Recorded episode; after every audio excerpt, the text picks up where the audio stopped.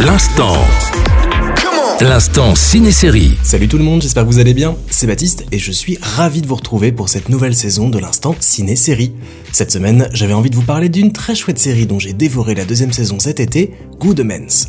Adapté du livre éponyme signé Neil Gaiman, à qui on doit aussi Sandman ou Coraline, et le grand Terry Pratchett, auteur des fabuleuses Annales du Disque Monde, cette série est un bijou de poésie et d'absurde. Quelques jours avant l'apocalypse et on a perdu l'antéchrist. On n'a pas le choix, on doit travailler ensemble. Moi, je suis un ange. Toi, tu es un démon. Nous sommes des ennemis héréditaires. Si cette histoire d'amitié entre un ange et un démon pourrait paraître très sombre, il n'en est rien. La série est au contraire très drôle et déjantée, remplie de moments étonnants et de dialogues succulents. Le gamin va obtenir ses pouvoirs. Si on est sûr. Tu crois que je te mentirais Bah oui, évidemment, tu es un démon, c'est dans ta nature.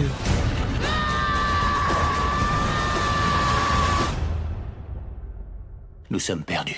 Bienvenue à la fin du monde. La deuxième saison, qui est sortie fin juillet sur Amazon Prime, permet de développer davantage l'histoire et les caractères de l'ange Aziraphale et du démon Rampa, qui se retrouvent tous deux au cœur d'une bien étrange disparition au paradis.